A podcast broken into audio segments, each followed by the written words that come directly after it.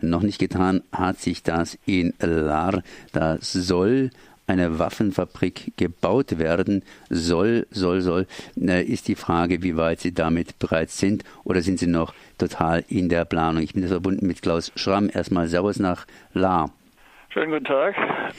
Die La Sache liegt folgendermaßen. Wir haben nur durch einen Zufall überhaupt davon erfahren, dass da was im Schwange ist. Und zwar war das bisher nur in einer nicht öffentlichen Verbandsversammlungssitzung besprochen worden. Da gibt es so einen Zweckverband, äh, der wirtschaftliche Dinge, die die Gemeinden La und umliegende Gemeinden betrifft, behandelt und entscheidet. Und äh, da hat jemand aus diesem Zweckverband dann den lokalen Medien die Information gesteckt. Ein Schweizer Unternehmen, Saaltech AG, hat beantragt, hier ein Gelände zu kaufen, um hier bei dem ehemaligen militärischen Flugplatz in Lars, ein großes Gelände, das für Gewerbe und Industrie zur Verfügung steht, eine Munitionsfabrik aufzubauen. Das heißt, wir hören hier nicht das Gras wachsen, sondern wir hören das Gras sozusagen säen. Also es ist schon recht konkret. Es waren auch schon Delegationen aus den Gemeinden nach äh, äh, Dürlikon in der Schweiz gefahren, um sich dort umzuschauen bei dieser Saltig AG und dann natürlich auch schön zum Mittag zu essen. Und äh, die haben dann nur einen besten Eindruck wiedergebracht. Und es sind hier also dann halt auch, ich kann es jetzt nicht festmachen, wer das genau war. In Medien steht dann da dem Vernehmen nach. Das ist so die übliche Formulierung, wenn Gerüchte verbreitet werden. Und da ist so gewissermaßen auch schon der Boden vorbereitet worden für diese Saat. In La waren ja früher die Kanadier, die sind nicht mehr da. Äh, freut man sich jetzt, dass unter Umständen möglicherweise eine Waffenfabrik die Lücke schließen wird? Nein, es ist also so, dass äh, wir hatten jetzt eine Resolution im Juni verbreitet und dass dann im Juli dann auch hier die SPD, die lokale SPD, drauf eingestiegen ist und die äh, argumentiert natürlich wirtschaftlich auch, hat darauf hingewiesen, dass äh, bisher die Situation so war, dass äh, genügend Interessenten, also allein Logistikfirmen, die ja bisher dafür auch äh, referiert worden sind für dieses IGZ, so heißt dieses Industrie- und Gewerbezentrum dort am Flughafen, dass die äh, genügend Bewerber haben und dass man da gar nicht darauf angewiesen sei, den Erstbesten zu nehmen. Das heißt, äh, ja, das heißt, da ist ein bestimmter Widerstand da. Äh, aber wer will denn dann überhaupt in, ja, in diese Waffenfabrik investieren, beziehungsweise möchte die Waffenfabrik überhaupt haben? Also das ist eine AG, eine Aktiengesellschaft, äh, hinter der aber zwei Familien stehen und die haben natürlich ein ziemlich großes Profitinteresse. Diese Firma ist auch in den vergangenen zehn Jahren sehr stark gewachsen.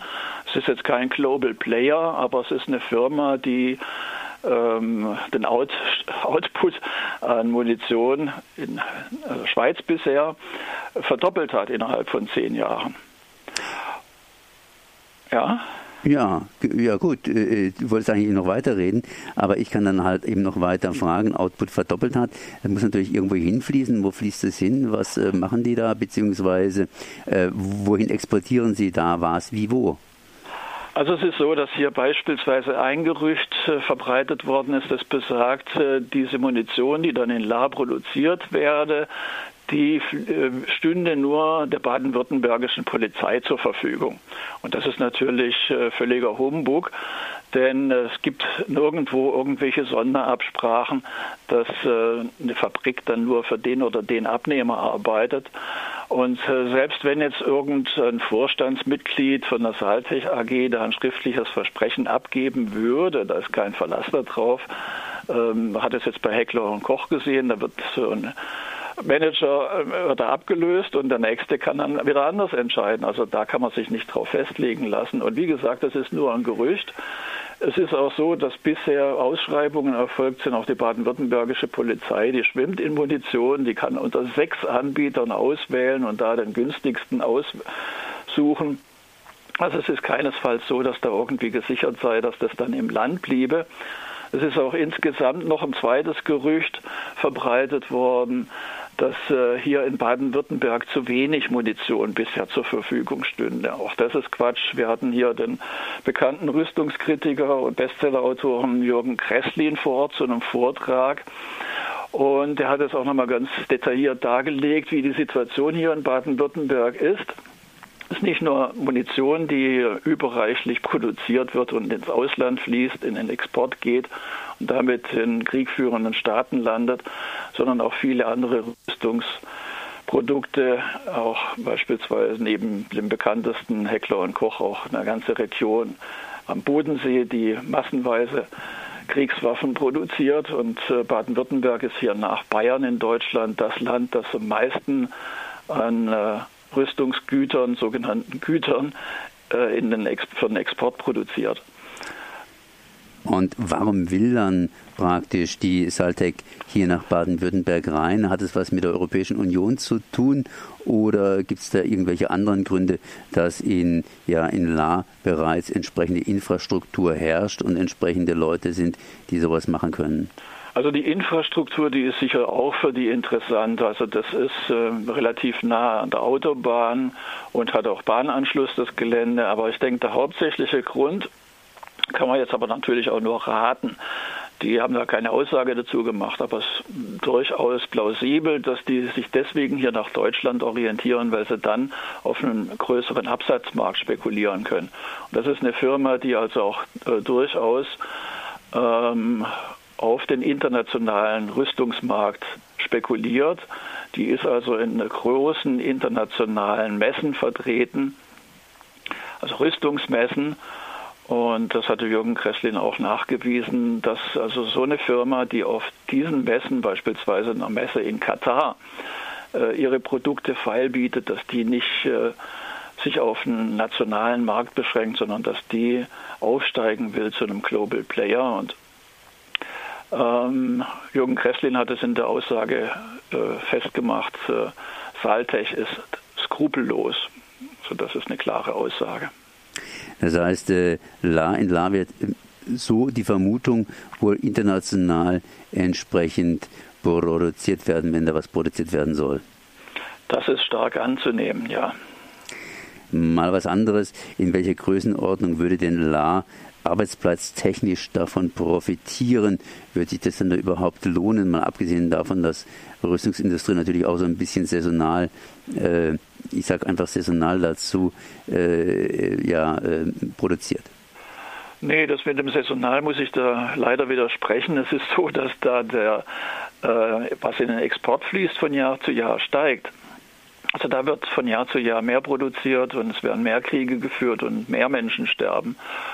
Und ähm, da möchte ich vielleicht am Schluss auch noch ganz äh, gerne eine Parallele ziehen zu einem Skandal, in den La 1989 verwickelt war, ein internationaler Skandal, wo das kleine Schwarzwaldstädtchen La international bekannt geworden ist. Und das ist hier nicht gerade auch jetzt äh, unter Lara Honoratiorum nicht gern gesehen, wenn man daran erinnert, machen wir aber trotzdem hier vom Friedensforum da. Aber äh, jetzt zurück zu der Frage mit den Arbeitsplätzen. Es ist so, die Firma Saltec, wie gesagt, ist kein Global Player. Die hat äh, in den vergangenen zehn Jahren ihre Produktion verdoppelt. Ähm, jetzt die Umsatzzahlen habe ich jetzt nicht gerade parat, aber es ist so, dass die von 40 Arbeitsplätzen auf 80 erhöht haben in der Schweiz. Wir haben beispielsweise auch ein Tochterunternehmen in Ungarn, wo auch beispielsweise Blendgranaten produziert werden. Aber in der Schweiz, äh, das ist jetzt keine großartige Zahl von Arbeitsplätzen von 40 auf 80. Äh, wenn man das jetzt vergleicht mit anderen Firmen, die jetzt hier sich angesiedelt haben auf dem GIZ, und äh, Saaltech hat dann also versprochen, sie würden hier 20 Arbeitsplätze mit dem Bau der Munitionsfabrik einrichten. Aber von diesen 20 Arbeitsplätzen ist dann auch nicht bekannt, bis wann die tatsächlich dann zustande kämen. Also da hat Saltech auch kein Datum genannt. Du wolltest vorhin noch von einem kleinen Skandal reden in La? Ja, also es war so, am 1. Januar 1989 ist die New York Times mit einer Schlagzeile erschienen, dass ähm, eine Firma Hippenstiel Imhausen, eine Chemiefirma in La, eine Giftgasfabrik für Gaddafi in Libyen gebaut hat. Die Sache war die, dass diese Giftgasfabrik schon schlüsselfertig war. Und äh, die Kohl-Regierung hat das damals im Januar 89 noch vehement abgestritten. Auch äh, Hippenstiel Imhausen, der Inhaber der Firma, hat es abgestritten. Aber die Tatsachen haben dann für sich gesprochen. Er ist dann verurteilt worden. Zu, wenn ich mich recht erinnere, zu sechs Jahren, wovon er nur einen Teil absitzen musste. Das Geld, was er mit dieser Giftgasfabrik verdient hat, etliche Millionen. Das ist auch nie wieder aufgetaucht. Er hat sich dann irgendwann, nachdem er freigekommen ist, in Südfrankreich abgesetzt und äh, führt dort ein komfortables Leben.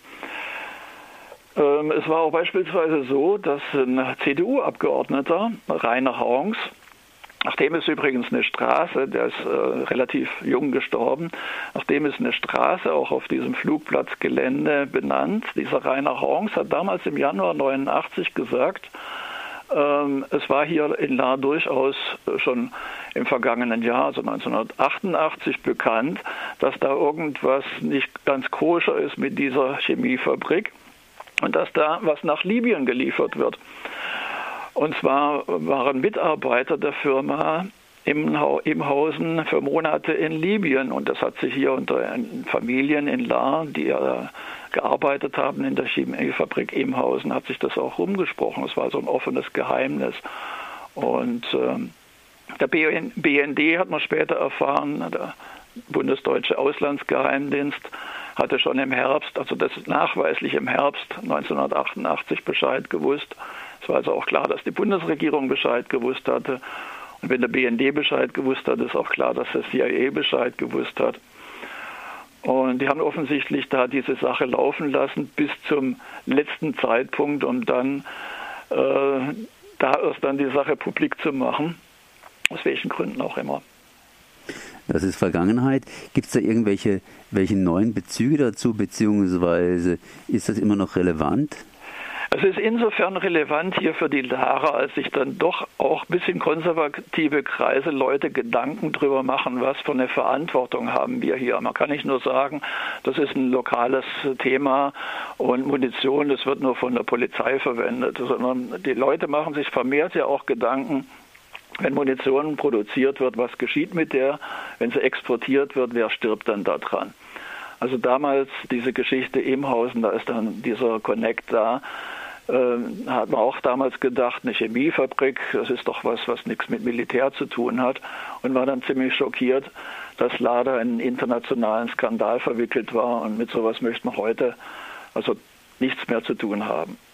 Von daher haben wir also auch sehr große Unterstützung hier in La und sehr gute Resonanz und hoffen darauf, jetzt ist am 24. Oktober die entscheidende, die entscheidende Gemeinderatssitzung hier in La, dass dann äh, im Gemeinderat eine Mehrheit zustande kommt, um die Ansiedlung der Munitionsfabrik abzusagen.